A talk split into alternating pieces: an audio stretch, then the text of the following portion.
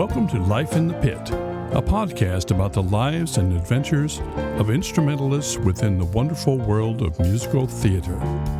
And now, here is your host, David Lane.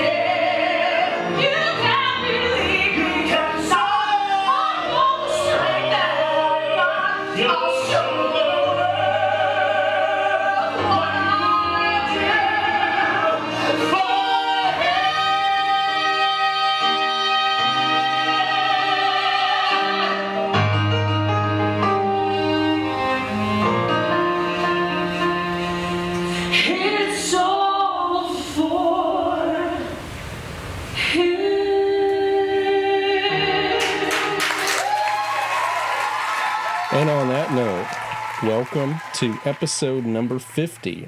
I am David Lane, and this is Life in the Pit. And I'm just really amazed that this podcast has made it to, to 50 episodes. One of the first statistics that I heard when I got started, and I heard it reiterated just this past week, is that three quarters of all podcasts that are out there never made it past nine episodes. And uh, I'm just really pleased that we've made that and we're still going.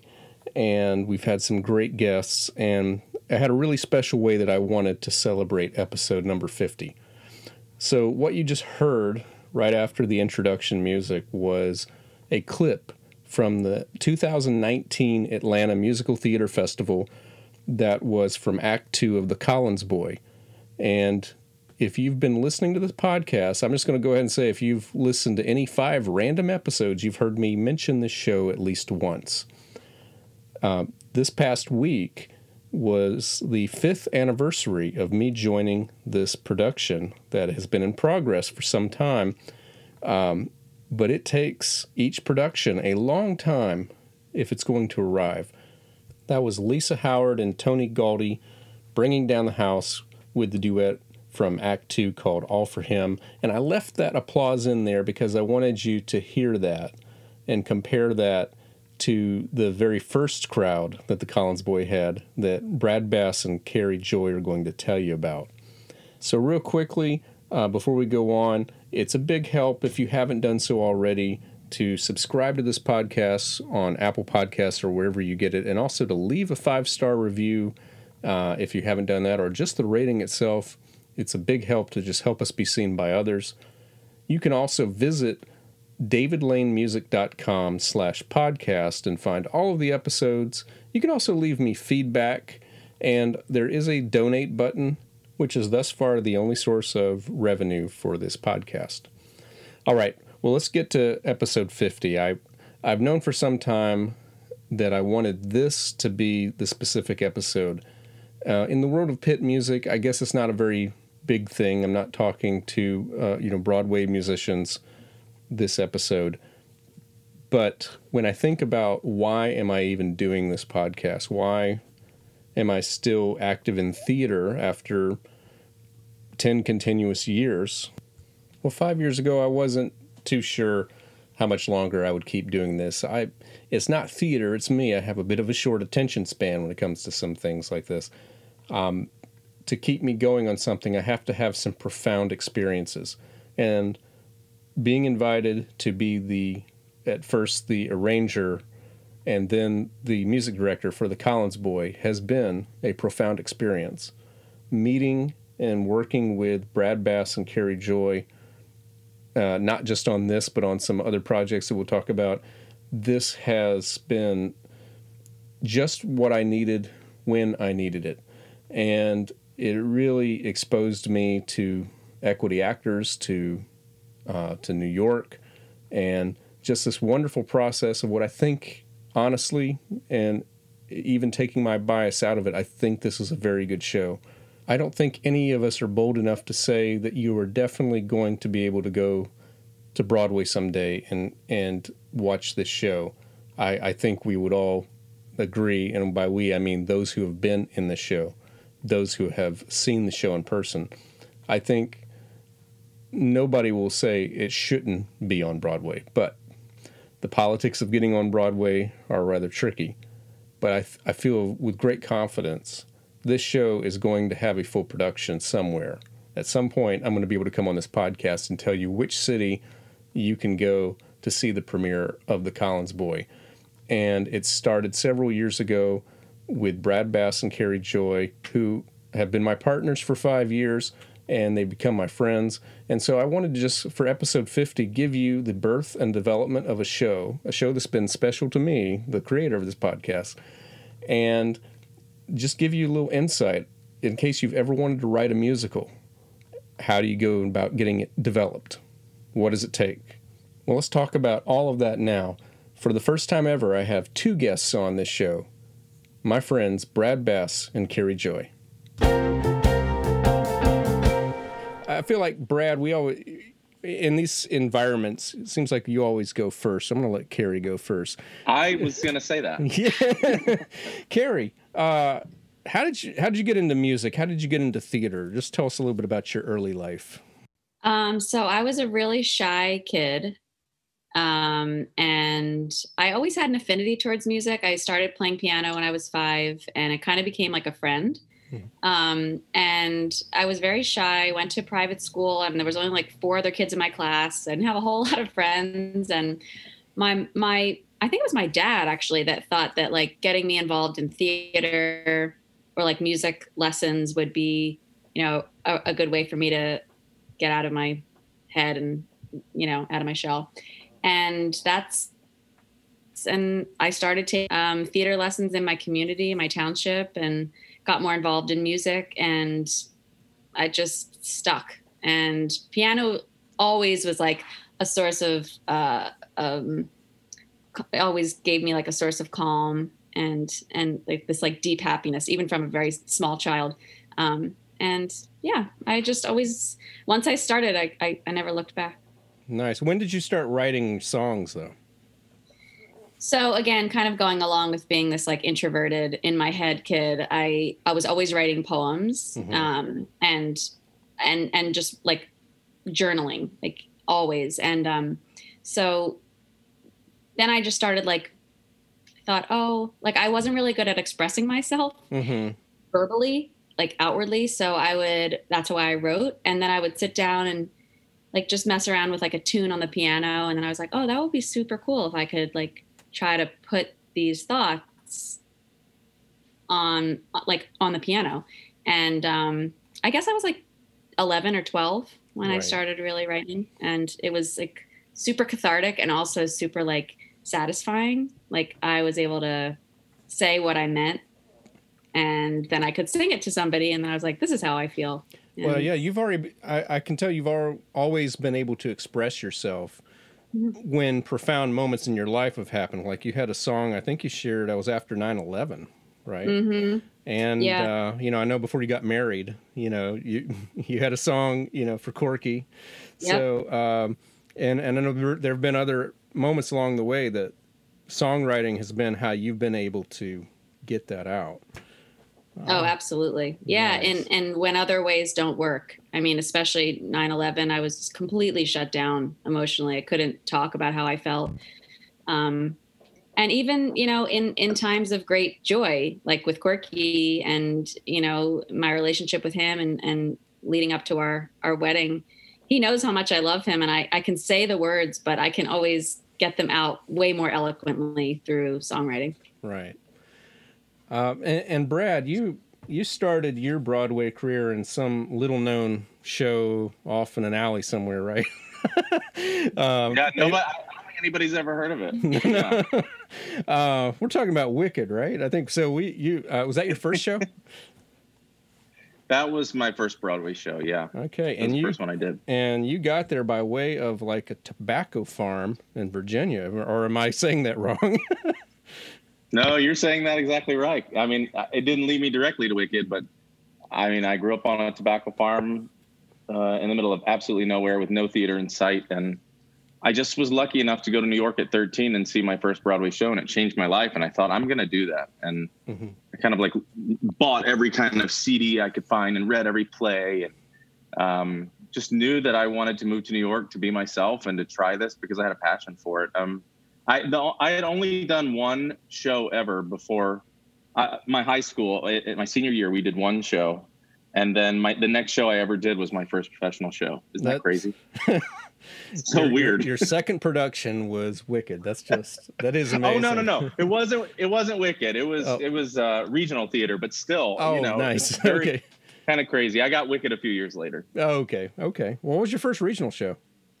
My first regional show was the Best Little Whorehouse in Texas, Hmm.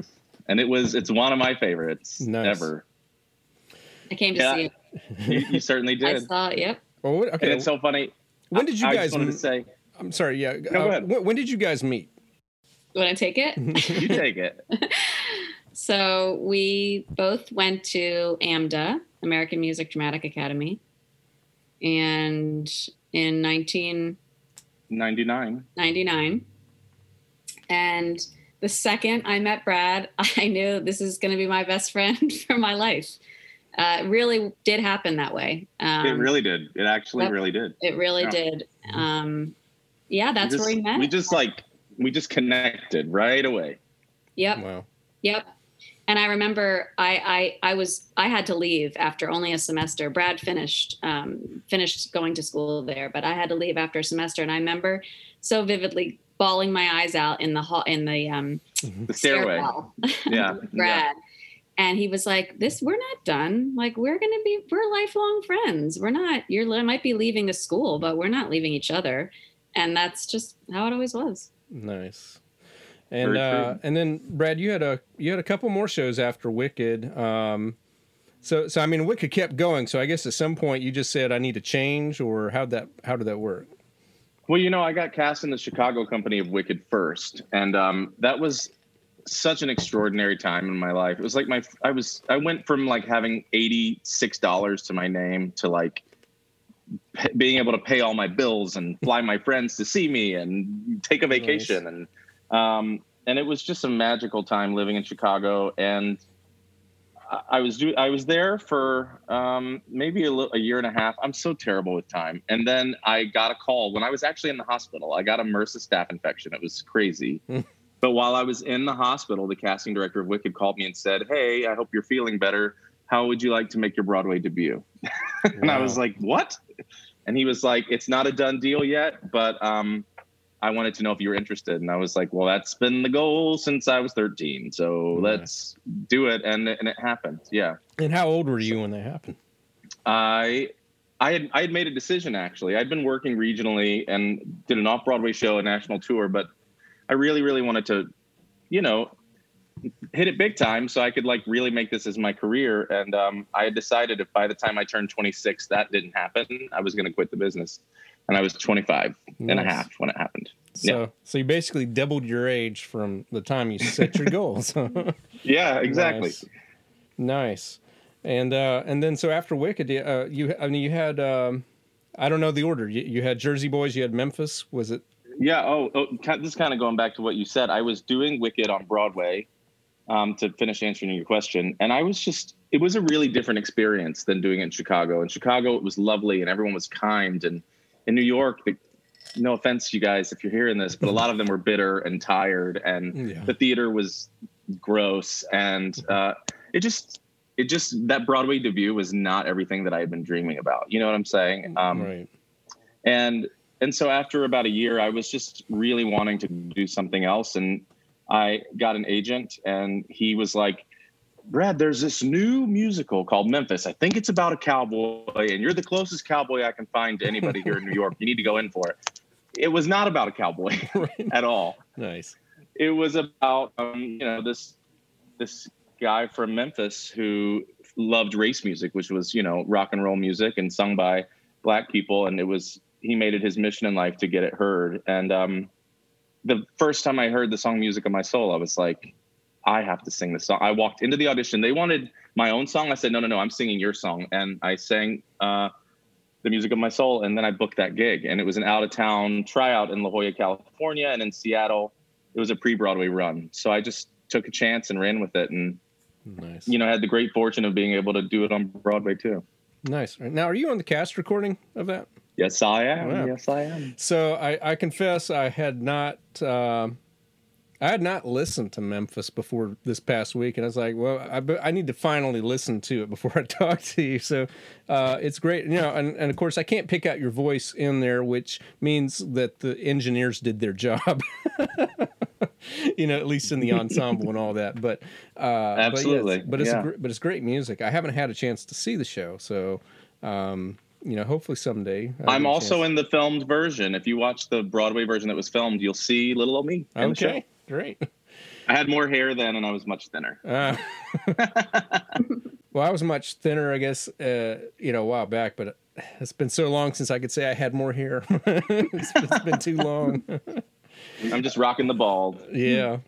Um, and then and then you you had one more more show before you ended up uh, doing something different. So I guess was that uh, Jersey Boys? That was Jersey Boys. Yeah. Yeah. I, I after about three years of Memphis, I was ready to do something else and wrote the casting director of Jersey Boys, and I was like, "You really liked me a long time ago. I want to be a swing. I want to be in the show." And two weeks later, I got the gig on Broadway. It was just wild. Nice. It ended up being the worst year of my life, Mm, but in in reality, it was the best year of my life because it changed my path, and and now I'm like just a much happier, more contented human being. You know. right. Uh, one thing I love about your story is that you set a pretty lofty goal for yourself when you were in basically middle school and you hit it you you got everything you you wanted at you know that you said that you wanted and you did it you know before two decades had gone by. And then you had the maturity to realize that was fun. That's not what i want to do you know until i'm retiring. I you know you want to do something else in your life. And um, so I know at this point, you know, you got into, um, you know, so you know, for the sake of length, you know, we won't we won't go into all the details, but uh, you got into uh, teaching, going back to grad school, and then you and Carrie started writing, and um, and I know you guys have done some other plays, but you know, my connection to you is the Collins Boy, so we're going to focus on that. So I thought to lead us into this segment, um, we're going to hear a few words from the lead actress of Collins Boy. Hi. Um, I absolutely adore Brad and Carrie, and I love working with them. Um, I'd known Brad for years, and when he said that they were writing this show and these songs with my voice in mind, I was just blown away and so happy that they wanted me to be a part of it. Um, before the first big reading I did with them of the show, they actually came to my house in New Jersey and we rehearsed the music in my dining room. And I can't even tell you how many times I literally burst into tears while singing. As a writing team, they are so gifted at combining the lyrics and the melody and the accompaniment into this perfect storm that just hits you in such the right way and they tell the story so well and it just pulls on your heartstrings. It's it's a gift. It really is and it's a gift to be able to sing their music. And i can't wait to see what's next for the collins boy and for the next show that they write and if they need me i'm in We have it on tape. We have it on tape. nice. oh. That is so sweet. So that was Lisa Howard, uh, and you know I may have some. We may have some listeners who know who that is, but just in case you don't, she was the original Rona Lisa Peretti in the 25th annual Putnam County Spelling Bee. She's also the original Clarice from Silence, which is a musical that's got brought up a couple of times, oddly enough, on this show. Um, and uh, you know, I mean, she's got she's got some she's got some more credits out there. that should check that out. She is also Christine Collins of the Collins Boy. So, who came up with the idea to write the Collins Boy? Me. I um well Carrie it was so weird, right, Carrie? Like we were we went to school for musical theater and I don't know. I don't even know what happened. I was really miserable performing in doing musical theater, but I started songwriting. Like so I started like I had this new goal where I was like, I, I didn't want to be like a star or anything. I just wanted to write songs and like have people sing my songs. Right. and Carrie always wrote, and so you know, I had said we started just writing some songs, not musical theater at all, just Mhm. writing stuff, right, Carrie? Mm-hmm. yeah. But then we kind of said, like, we love musical theater. What are we doing? Why don't Why we are- try to write some yeah. musical theater? And I had always had this idea about this story. I was like, it sings. There's something about this story that Mhm. sings because it's it's so unbelievable what actually happened Right. that I feel like you can put music to it and it just elevates the astonishing events that occur. And um, so I said, Carrie, I have this idea about this show. I had read about the story and I had seen a film that the story was based on too. And when I brought it up to Carrie, she was like, I am in. And we wrote our first song like that moment. right. So uh, I guess the spoiler-free synopsis. I don't know. Uh, do you have do you have to s- say no spoilers on on a true story that people could go look Yeah, up? I don't think you do. No. Uh, well, I mean, we'll we'll we'll we'll still leave it out if people really want to know and they don't want to go see the show. They can go look it up. But uh, this is night. Was it 1927? I believe. 1928. 1928. It's Los Mm-hmm. Angeles, and um, you know, Christine Collins is a switchboard operator. Uh, she is a single mom, and um, she's raising her son, uh, Walter Collins, and and Walter Collins is what 10 years old. Yeah. yeah, 10 Yep. years old. And you know, she gives him money, uh, kind of grudgingly, for him to go to the picture show, and um, that's the last time she ever sees him. And he is uh, he is abducted, and uh, you know, and well, the next time that she, you know, she's told she's going to see him, uh, the police tell him, you know, the police have had some problems, and they say, "We found your boy," and uh, it's it's not Walter that comes off that train, and Christine knows that right away, and she says, "That's not my boy," but in 1928 Los Angeles, a woman can't say that to the police, you know, especially when the police are desperate for some good publicity. And uh, so that ends up putting her into a, um, an asylum.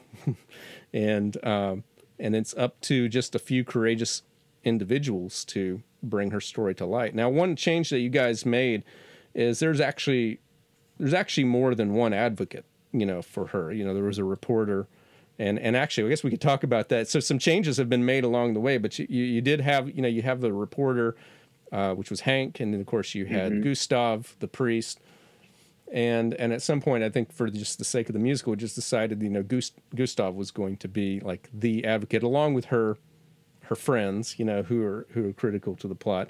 Um, but you know the story. So I won't say any more about the story, but it's about all the odds that she has to go to just to find out the truth about Walter. And we won't even say like who. it's it's not even clear who the villain is till Act Two. You know, and Very late. very very late. Um, but it, it's uh, so it's a mystery, but I don't really think that's as much of it as just a woman's love for her child. Is I, I know that's something you guys have said over and over. Is that's that's what has to hit the audience more than anything, and I know it. I know it does because one thing I'll say about Lisa, I it is a tremendous challenge for her to sing this show without crying because she is a mother in real life. And um, and Carrie, were you a mom when you started writing the show? Yes.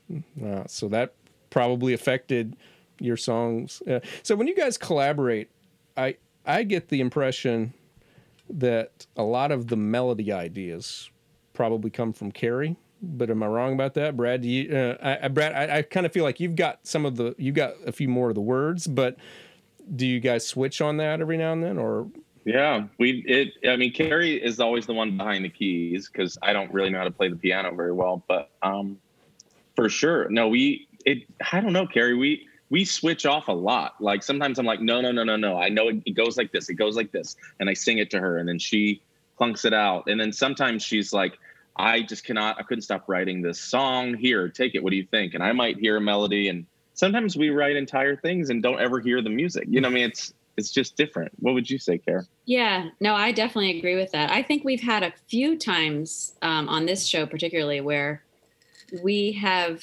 like, Brad will and it could be either Brad sends me the lyrics or Brad has a melody kicking around in his head or vice versa. Like I'll have the lyrics for melody and like we'll send it to the other person. And I mean, it, we should also say we are, we live many, many, many, many states apart. Right, So yeah. this entire project, except for a few, you know, random weeks and weekends have been done, you know, um, virtually. And so, um, yeah, I think like, like he will send me something and I'll completely hear it in my brain and then write it, send it back. And he's like, that's exactly what I heard. Or like, we've been very much on the same page. And I think really worked in tandem in terms of lyrics and melody. Nice. Um, yeah. what was the first song you guys wrote for this show? It was. It actually is no longer a part of the Right. show. But it, It might was- be coming back. It might be coming back in a Right. version. Right. But was, Was that the first song? Who are you? Hmm. I thought was that the first song? Who are you? I thought the first song was the original end of the show. Am I wrong? Oh, I don't know. I thought it was Who Are You? Who are, who are you is one of the first songs we wrote though. Um, yeah, we just we and we didn't know what the hell we were doing, David. We Right. had no idea what we were doing. We just knew we loved musicals and so we oh god, we wrote some clunkers, man. I mean, we, and we would write it and be like, "Oh my god, this is brilliant! This is brilliant!" and it, and then we would revisit it the next day and be like, "Oh no!"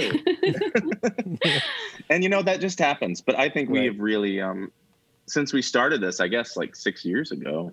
Wow, it's weird to even think. right? Um, I really think that we have become smarter writers and Mhm. um, we don't just write to write we try to write with real conviction always with the melody and with the you know we, we want them to go hand in hand Right.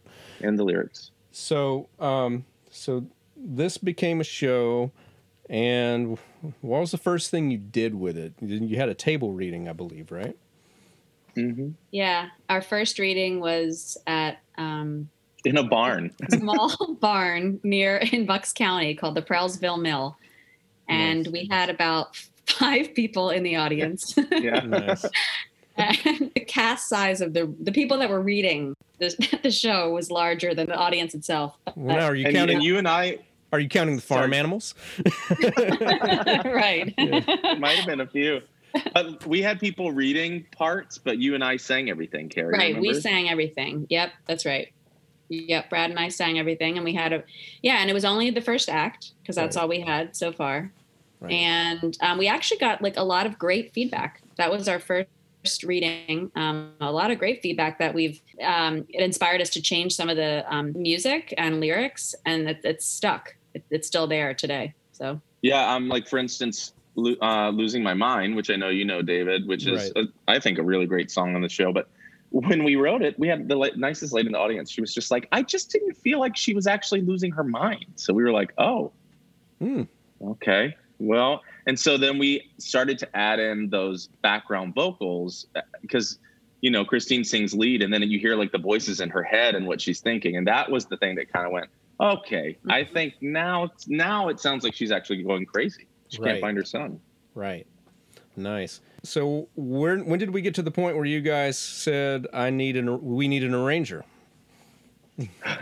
Well, early on, we were like, "Who's gonna do this? We don't do this. We don't know how to do this. We're we're the creatives. We don't know how to notate." And um, I don't really remember when we decided that we needed it, but well, I, I remember actually, I I know how to notate, and I started to try to notate. That's when I was like, oh right, no i can't do this fast enough to and and accurately enough Mhm. um and i need help and Right.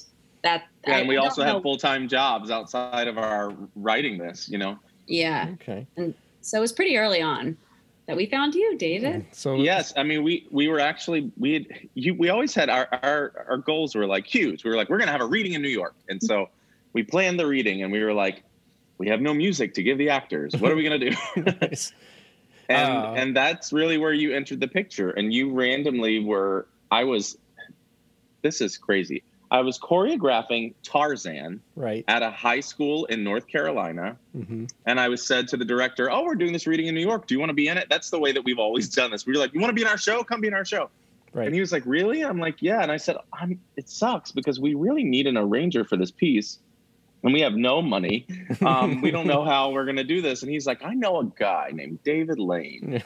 And that's when I reached out to you. Right. And you should tell everybody like what happened. Like, what was that like for you? well, so so let's just go ahead and give a shout out, Justin Bula. Thank you for bringing Thank you, us together. Justin. Um, I brought up 2015 production High Point of Oklahoma a lot on this show, which was my first show conducting from a pit, and Justin was the director. And I also did some kind of uh, review type shows that you know a couple with him around the same time. He's also been an actor and uh, a show I did in 2014. So we we had we did quite a bit of work for over about a two year period. I, ironically, we haven't really done anything since uh, 2015 Oklahoma, but you know, still stay in touch. And uh, yeah, he first gave me a heads up, and then you email, uh, and then you Brad emailed me after that.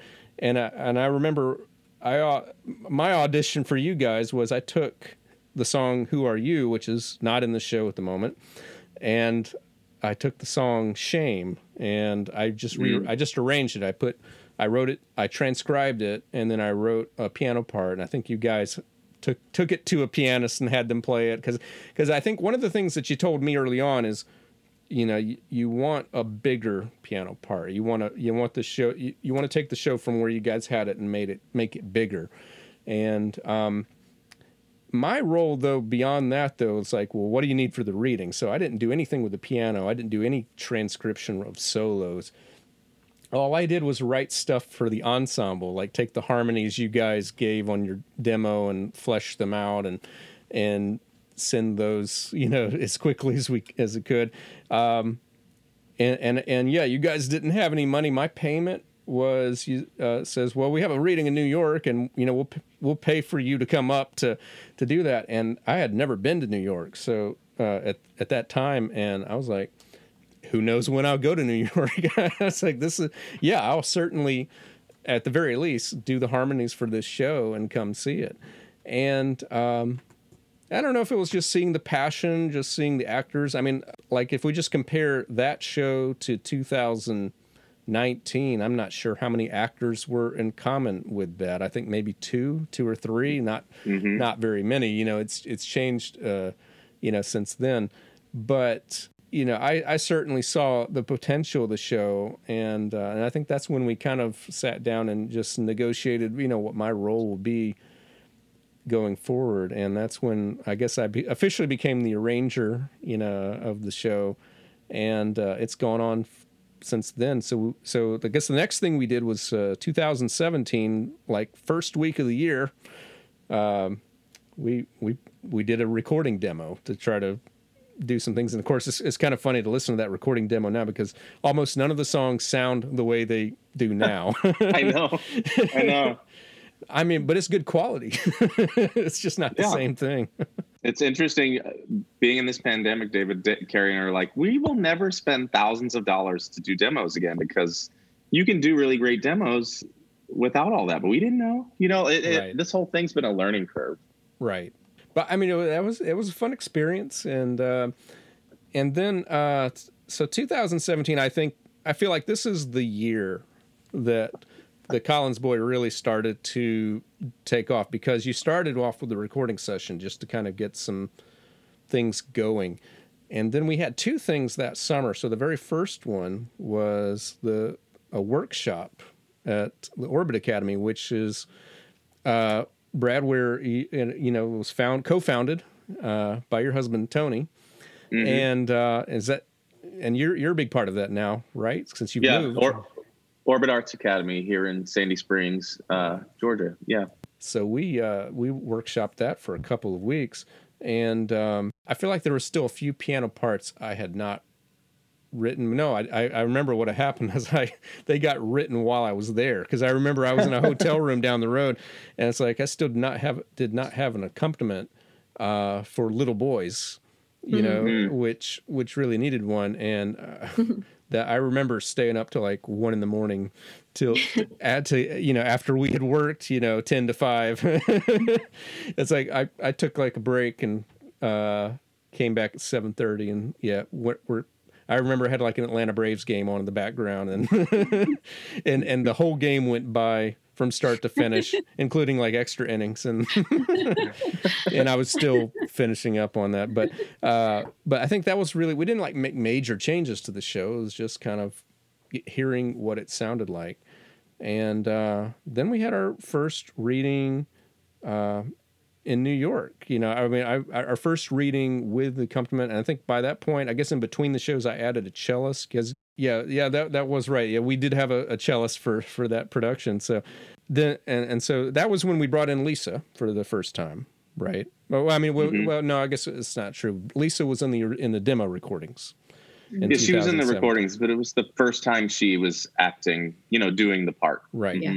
Yeah, and that was a, that was a stage reading. I mean, that's pretty much that's what we've done so far, stage readings. Although you know, 2019, we you know some of the actors were getting the scripts out of their hands, but this was like proper stage readings, music stands, you know, the whole Right. time, and everything. Everybody was kind of in place. There wasn't a lot of you know true acting, you know, in terms of like blocking and and all that. Mhm. Um, but uh, you know that was an incredible experience. But I'm gonna let you guys come back to the story now because after that 2017 experience, I I don't think you guys even had 24 hours of celebration on that.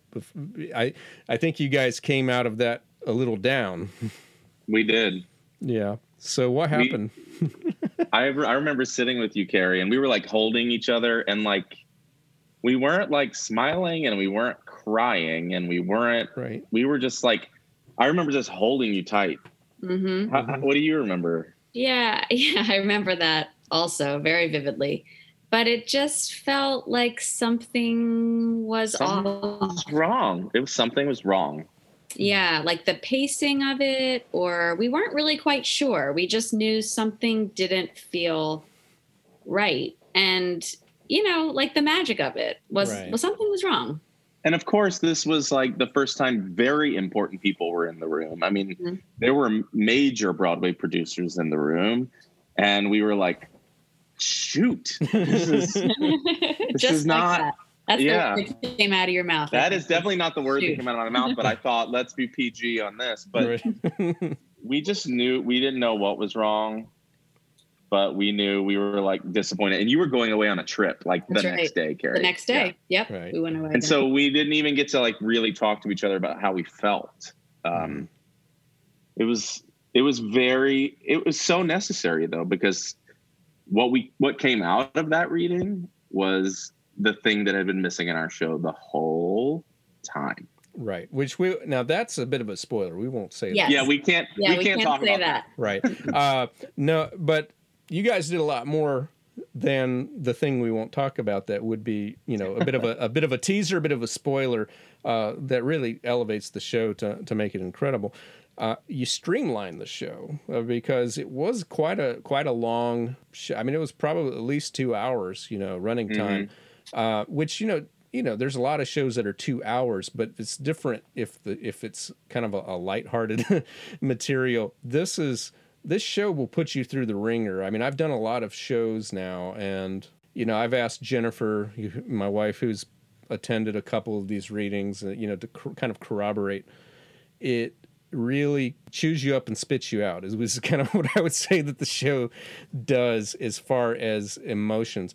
Uh, n- not in a bad way. It's like you go through this moment, kind of like any great TV drama, you know, eh, you know something, uh, or any or any kind of a movie or any kind of a drama where there's just some heavy stakes and some heavy emotions, and it's like and you feel that and the music is is that uh, the performances that you're getting from Lisa and that you're getting from Russell that's uh, you know and and everybody else that's part of it also your book and just the the story itself.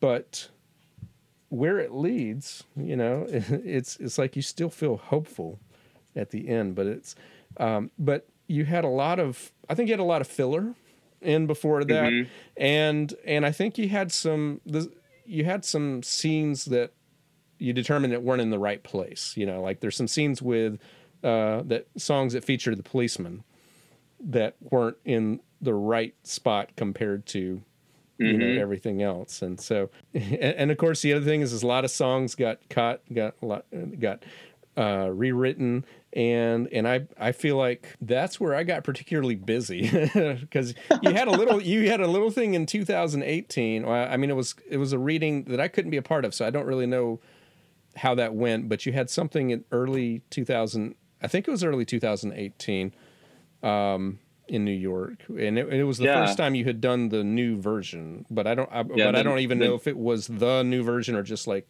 a transitional version It was, I mean, yeah, it's so hard to like talk about it without talking about it. But right yeah, it we we implemented this new um, framework of our show, and that re and we wanted to just because we were like, if this if this doesn't work, we have to know this doesn't work. If this doesn't work, we have to know. And what we came away with was like, yeah, I think this works. I think this works. So we kept, we went back to the drawing board, keeping this new idea for our show in mind, this new framework of our show in mind. And then we um, we were up for the Eugene O'Neill Center's National Music Theater Conference. We were semifinalists for that for the Collins Boy. yeah And then I had applied. I before I was even living in Atlanta, I applied for the Atlanta Musical Theater Festival for us. Well, we we applied and we got chosen as finalists. And that's when when we really, really got to see the show and see if it worked or not. And boy, Right. did does it work. So, we know uh, for so sure. before we talk about the Atlanta Musical Theater Festival, let's hear from the lead uh, actor of our of our show, our lead, our lead male actor, Russell Fisher, and this is what he had to say about the Atlanta Musical Theater Festival. Working on the Collins Boy was one of the most challenging, rewarding, and exhilarating experiences I've had as an actor. With only one week in August to put this staged presentation on its feet, it definitely felt like theater camp, a true collaborative effort. Every single person devoted themselves to sharing this gripping, beautiful, true story. The Atlanta Music Theater Festival was so supportive and nurturing in giving us the time and space to explore this new work together. And our creative team championed us through the process, leading with grit, grace, and gratitude. So nice. Nice, Russell. Uh, Russell has been well. You knew Russell from uh, Jersey Boys, right? Yeah. Yeah. Absolutely. Ru- Russell is Broadway has not fully appreciated Russell yet. He is his his devotion to his character is amazing. I mean, he is a method actor. He gets into the role, and um, I just remember, you know, for the 2017 reading, it's like he, I think he even got a haircut, you know, a period haircut for that. And I was just, I was really impressed with that. And but he's had a lot of light roles, and he's done. He sings with the Doo Wop Project, and that goes all around the world and plays with orchestras, and it's just you know fun, happy, you know 50s style music. Uh, but he's got some serious dramatic chops and really gets to explore it in the Collins Boy. And Russell, so I- I- talented. I just want to speak to Russell for a second because I am a creature of habit, fault. to say the least. I do not like change. I'm very, I can be very stuck in my ways, especially with creative things. And Brad, up to that point, had played the role of Gordon Northcott, who Russell played. Mm-hmm. And, you know, I mean, yes, I'm biased because I love Brad, but in my opinion, there was no one who could play that role other than mm-hmm. Brad right, and I made that very clear to Brad. And and Brad was like, I, "I'm telling you, Russell can do it." And I love Russell, and I was mm-hmm. just hesitant. I was like, "I, I it's got to be you. This is how I feel." And then I saw Russell, and he's just he was he's amazing. He really he Right. he I changed my tune, and I, I I said, "Okay, somebody else can play this role." And uh, yeah, he was he's phenomenal. I Well, love I mean, there, he's got a voice that like people don't understand how gifted he is as a singer. He can sing. I I mean, it, the odd thing, and I know you know this, David, about our music is that. I mean, I'm a very much of a baritone, but I can scream some crazy tenor notes, and Mhm. and so I like Gordon Northcott's role sings literally in the basement of a man's voice, and then literally at the top of a man's voice, and Russell does it yeah, so incredibly well. right. Uh, you know, so I'm going to ask just a hardball question, just based on something Carrie just said. So, um, and it's probably more to Carrie than it is to Brad. But you know, like when I came on board, um, you know, I don't know how many years had gone by, like Carrie, that you had been playing the the piano accompaniment as you had it in your head. And the first thing that I did was, of course, in the interest of making it bigger, but I started changing some things. So, like, how how was that as a writer? I mean, how how long did it take you to get accustomed to just hearing what you had transform and be something different? I, I know that couldn't have been comfortable. That's an interesting question. Actually, it was very comfortable. okay. So comfortable. I I I love playing piano. Mhm. I absolutely love it. This I started off this podcast by saying how the piano is like a part of me and always will be. Mhm.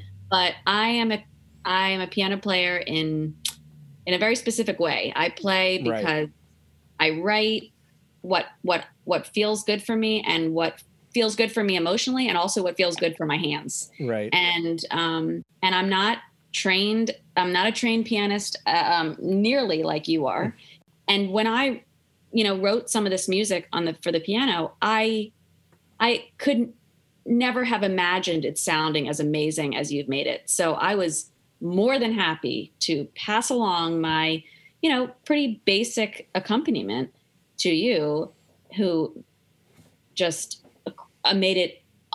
I mean, you just transformed it. You, Yeah, you you took it and transformed it. No, it's mean- unreal. Right. It's, it's yeah, you you just elevated. You took our dreams and you like made it happen. Oh, Yeah. yeah. Well, your Yeah. material was very easy to do that with. So that, that was. Uh, Thank you. Uh, I, I've enjoyed every bit of it. And then you know, who knows? 2019 was the last thing we that we've done with this show. Uh, because nothing happened with any show in 2020, unfortunately.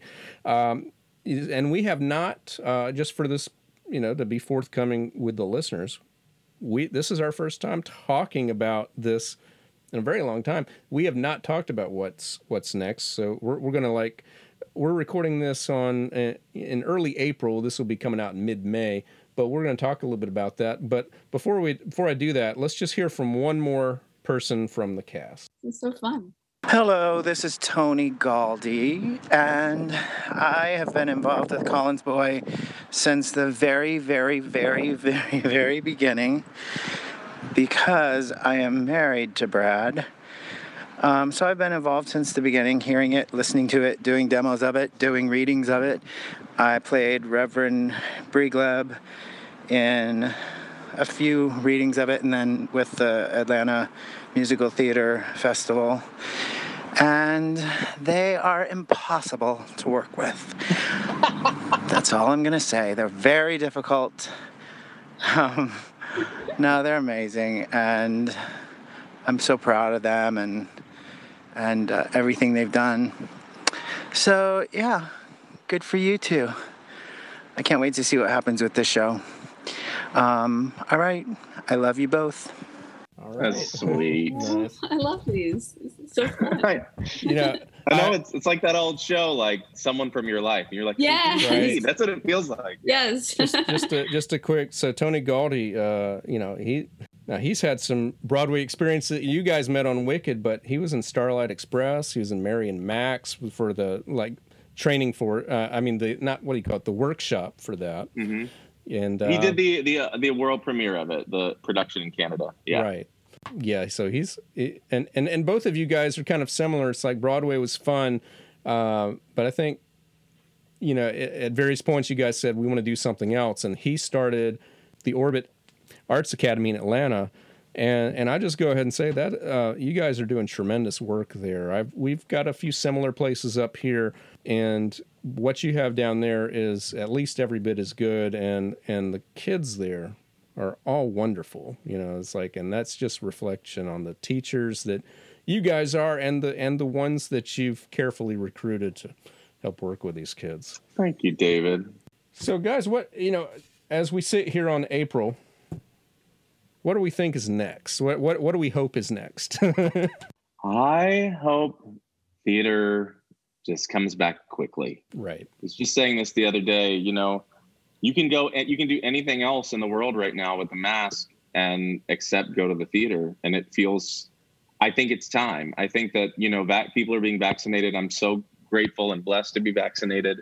You know, all those actors in New York. I mean, I, how many friends of mine have left their careers behind because of this? It's just been a horrific thing. And theater is one of the oldest art forms, and we need it back. And so, for me, Right. I'm just believing that.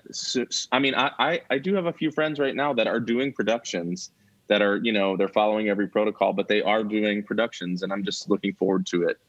You know, I, I can't wait to sit in a Broadway house and cry my eyes out again, a theater in general, and cry my eyes out again. What do we think? What do we think's going to happen with the Collins boy next? Are we are we going to? Uh, I, I know it's still got some. Well, I mean, it's still got a lot of life left. Um, we are we going to just see what kind of festivals or workshops are available and for the next step. I, I can say from what I'm doing is we we've had uh, two readings with pianists and and a cellist, and I am halfway done adding a drum book. I am through the song called "Be Quiet." So you know, basically Act One, as we would we would call it, and um, so I'll finish that, and then I'll add a bass book, and then eventually, and I add it probably won't do anything else till we've had a reading, and then eventually there'll be a second keyboard book. It'll be a five, you know, this is life in the pit. There'll be a five piece pit. So we've had two piece pit so far, and we'll eventually have a five piece. So, but what do you get? You know, what do you guys if you're if you're just thinking, you know, this is probably what we'll try to do once theater opens back up again. What kind of options do you think you'll try to explore first? Yeah, That's I a think good question. I mean, I think you know. I mean, right when we first got on this uh, this call tonight, both Brad and I said, you know, we we miss seeing the three of us, miss being together, and I think I, you know, we're we're we're such a good team, and I think that Collins Boy, you know, has legs, and I think that um, I would love personally, I would love to see it in a workshop again, um, back on its feet, and make whatever necessary changes are need to happen, and just push push on, keep going with it, you know, and see where it goes. I mean, we've had such a you know a horrific standstill in theater, and um, I I, love yeah, I, I think our dream has always been I just want to see a full production. I want to see, I don't care where it is or what it is. I want to see the costumes. I want to see the set. I want to see the, the choreography. I want to see, you know, we got really close to that in Atlanta. I mean, that was a, that was a pretty, that was a staged uh, production, but you know, they still, you know, it, it was still kind of a reading, but a very staged production with some choreography. But that's my dream Right. because I know I know that at the end of the day, people are going to be moved by this story. I know it. for sure. I know it. right. And um and I want it. I want I want the legacy of Christine Collins and Walter Collins to not be forgotten. Right. And you and you guys and you know we'll, we'll briefly just talk about some of your other projects, but you know there I think there are two types of writers in theater, and, and there there are the writers that approach it with art in mind first, or I should say like first and foremost, and then there are those that's like I want to write what people come buy a ticket for, what I think people come buy a ticket for, and uh, a lot. Of, I'd say it's probably about half the shows that are on Broadway at any given time. It's like these are crowd pleasers. These are, Yeah. and it's not to say they're not good shows, but you know they weren't they weren't written with for the reason that I think that you guys have done your shows. You know, it's like I think you you guys are solely intent on telling an original story uh, that has not been brought before, and um, and I think that shows, and that may be the type of thing you know that Broadway may you know may not appreciate. But as I think you kind of implied, you know, with your experience in Chicago compared to New York, don't think it has to be. I think uh, It you know, doesn't. I think th- there are good theaters. Uh, you know, it's, and it's one of the things I try to explore in Life of the Pit uh, in this podcast is talking to people all around the world because there's great theater everywhere. And. I think who know if it's whether it's Atlanta or wherever, you know, I think there this is going to be a great production. Whoever decides to take the step to put it on when when it's ready, when we've got the full ensemble, the pit, and you know we're we're at the point where we say, okay, uh, you know, there's always changes you can make, but but this is good enough for production now. Whenever we reach Mhm. that point, so uh, you know, hope hopefully at some point. Uh, so I'm just going to go ahead and say I hope we get it on stage before this podcast runs out of episodes and I retire it. So because because I I want to have you guys back on for a celebration episode when it finally gets in production. We'll just go ahead and make make that proclamation now. Love well, that. it's going to happen. Yeah. I, I think we've always believed it's going to happen. Right. It just, it's not going to go the way we think it's going to go. Maybe it will one day, but it won't. The, the journey is not going to be what we expect. And No, it seldom is.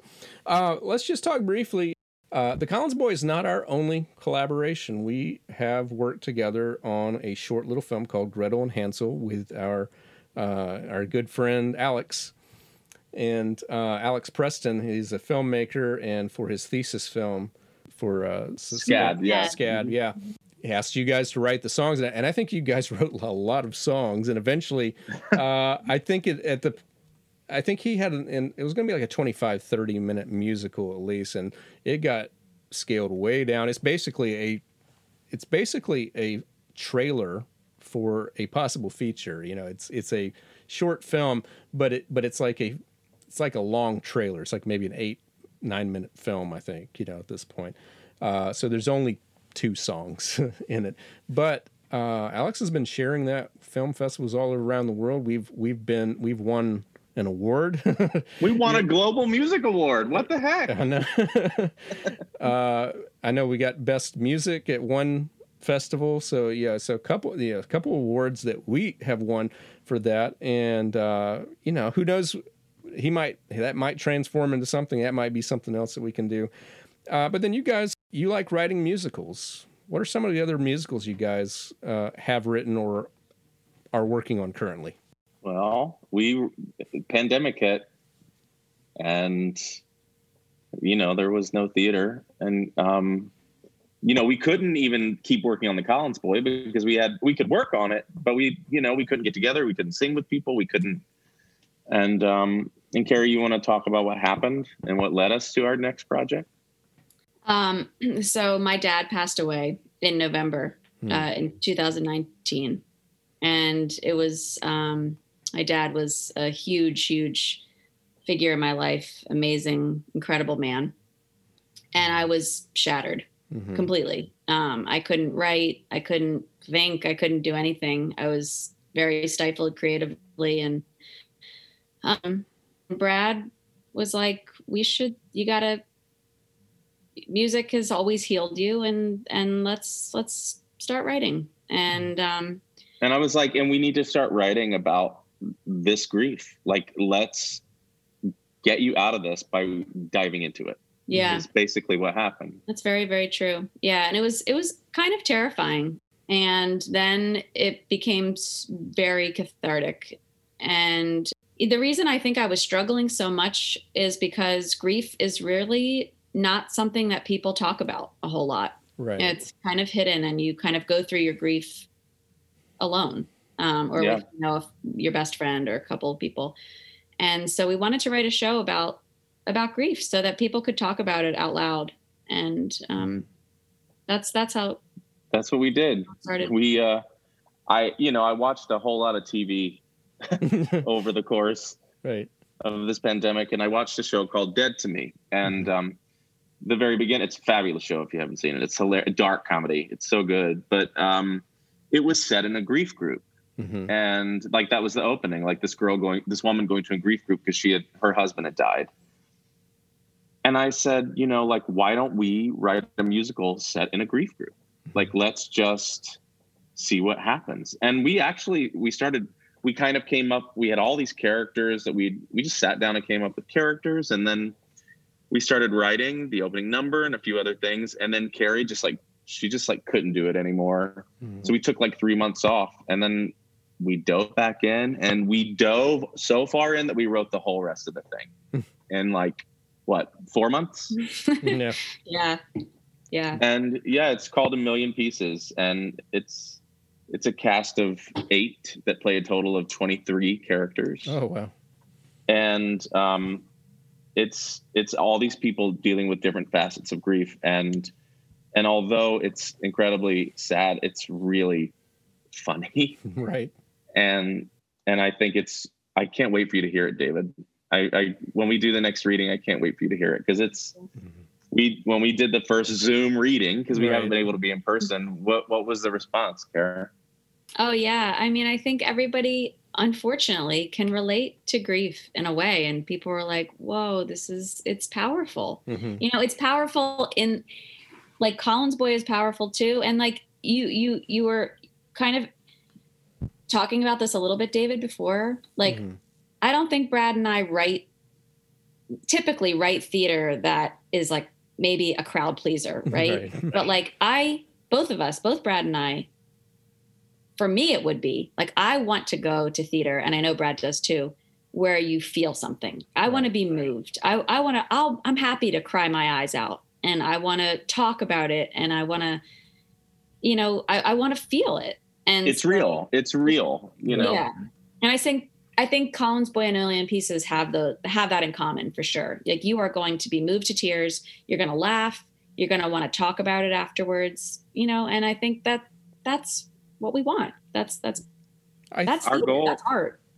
Our goal for this show too. It's it's a one act piece. Um, mhm. it's about ninety five minutes, Right. maybe. Mhm. But what when and we hope to get this show produced too. But part of part of the show is when the show ends, the cast then they bow and then they get a microphone and they invite everybody in the audience to talk about their own grief Mm. and their own loss and their you know or what the show made them feel or you know the struggles they've been having after losing someone that they loved and i think that that's talk about healing and so you can see something that makes you feel something and then you might be able to stand up in front of people and and just say how you feel because some people feel like they can't share their grief because they feel like they're bothering people Right. and that should not be the case you know yeah Nice. Yeah. I, I think you know the the show that uh, that always crosses my mind that shows what's possible without being a crowd pleaser um, would be next to normal. Mm. And mm-hmm. I have mm-hmm. never thought of a way to explain. I mean, next to normal is the is my favorite production that I have music directed. You know, in a local theater setting. But I've never come up with a way to encourage someone to come see it. It's like you know try, trying to think of how do I describe the show without giving away spoilers that makes it sound like something anybody would want to see. And I and and I was I had to hear the music first before I before I was like, oh yeah, I definitely want to music direct that. but uh, but you know it's just one of those things that uh, you know you talk about grief. It can be done. It can be made in such a way that people want to come to hear that, be a part of that. So I look forward to just that's another show we'll watch and see how it develops. And yeah. Uh, well, guys, thank you. Uh, and I, I know uh, it's hard to get both of you guys together. Probably a little easier now since theater's not back. But you know, uh, hopefully we'll all be very busy with that again soon. But um, it's so great, great to talk about it. I was honored to. I knew that I wanted you guys on the 50th episode because um, I don't think I'm doing this podcast or a lot of things in theater. I I, I may have lost interest in theater without the Collins boy. Um, you know, I mean, I, I feel like you and I are kind of similar, Brad, in that uh, you know we. I, I think our patience is kind of, you know, it has a it has a limited lifeline. Like we don't want to be doing the same thing all the Yeah. time, and and I think I might have been wanting to move on, and if I hadn't had you know this different perspective, and you know worked on such a great show, and still have, you know, stuff to do with it. You know, it's like there's still things to do with that show. oh yeah Um, so i- i- if I wasn't still doing theater, I don't think I would be doing a podcast about pit musicians. Uh, but it's uh, so it it's just so fitting to have you guys on for episode number fifty. Glad you could be could join me today. Oh, we're so honored. So honored. completely completely honored we love you Thank you. Yeah, love you, David. Thank you.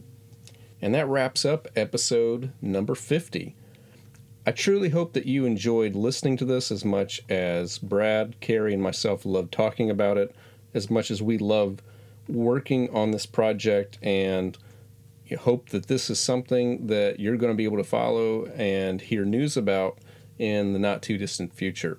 If there's any questions you might have after listening to this episode that we didn't make clear, um, and about writing a musical, developing it, getting it into workshops, getting it into festivals, what an arranger does, anything at all, uh, please feel free to send me a message, whether it's on Instagram, Facebook, or uh, through the website at davidlanemusic.com slash podcast. If I can't answer it, uh, then I will forward it to Brad and Carrie, and I know that they will be happy to answer as well. Well, it's been it's been great fun getting to episode 50, but we're not stopping there. This podcast will continue with an episode each Friday, so stay tuned for May 28th. I'll be bringing you episode number 51. As a reminder, to be sure of what's coming up next, follow us on Instagram, Twitter, or Facebook at Life in the Pit Pod.